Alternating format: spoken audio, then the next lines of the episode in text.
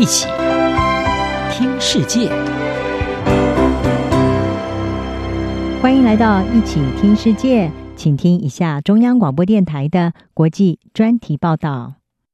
今天的国际专题要为您报道的是，要遮阳来治暖化，太阳能地球工程的开创性实验却是出师不利。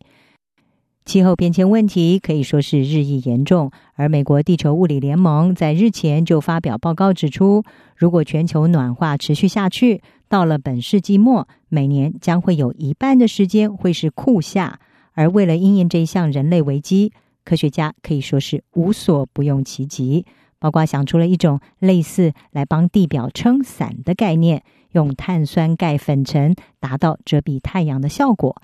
而这项具有里程碑意义的实验是计划要在今年的夏天，在瑞典北部的小镇基鲁纳来展开。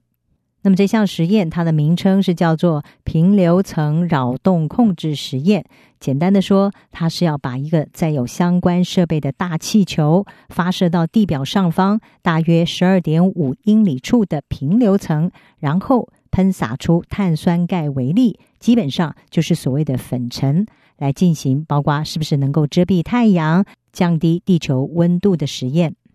而这也是针对来遮暗阳光能不能够让地球暖化获得控制的第一次认真的尝试，同时也是对太阳能地球工程迈出的重大一步。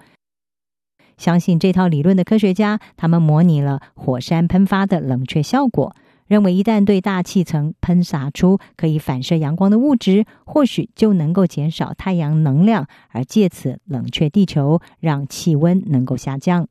不过，太阳能地球工程长期以来早就已经引发科学家还有政策制定者之间的激烈辩论。反对者是认为这么做可能会为区域气候带来意想不到的后果。毕竟，没有人能够确定阻挡了部分的阳光，有可能会导致其他的副作用，而这或许会带来重大的风险，还有天气模式的极端变化。同时，它没有办法解决气候变迁相关的其他威胁，例如海洋酸化的问题。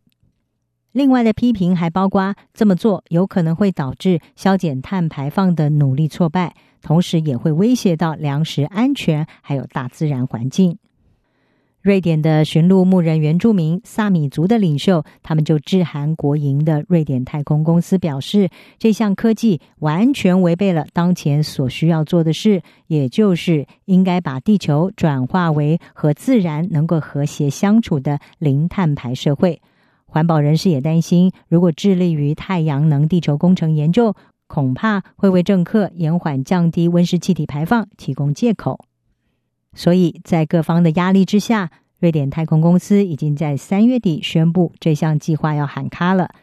想见证首度把太阳能地球工程从实验室搬到平流层的结果，恐怕要再等等了。不过，相关的研究人员表示，他们会利用未来几个月来试图扭转并且战胜反对派的舆论，同时重建民众对这项实验的支持。只是，要是瑞典持续的反对这项实验，也可能会转移阵地，改到美国去进行，而日期大概就会再往后延了。事实上，气候变迁和全球暖化已经逐渐深入每个人的生活，不管是富裕或者是贫穷国家，都难逃威胁。世界气象组织的秘书长塔拉斯他就表示，过去一度是百年一遇的热浪还有水患，现在正变得更为常见。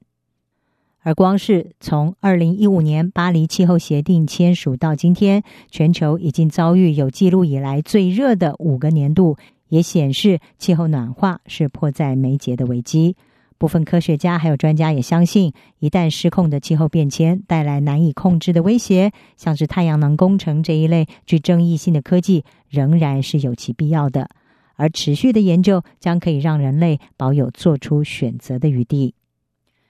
以上专题由吴宁康撰稿，海清清播报。谢谢您的收听。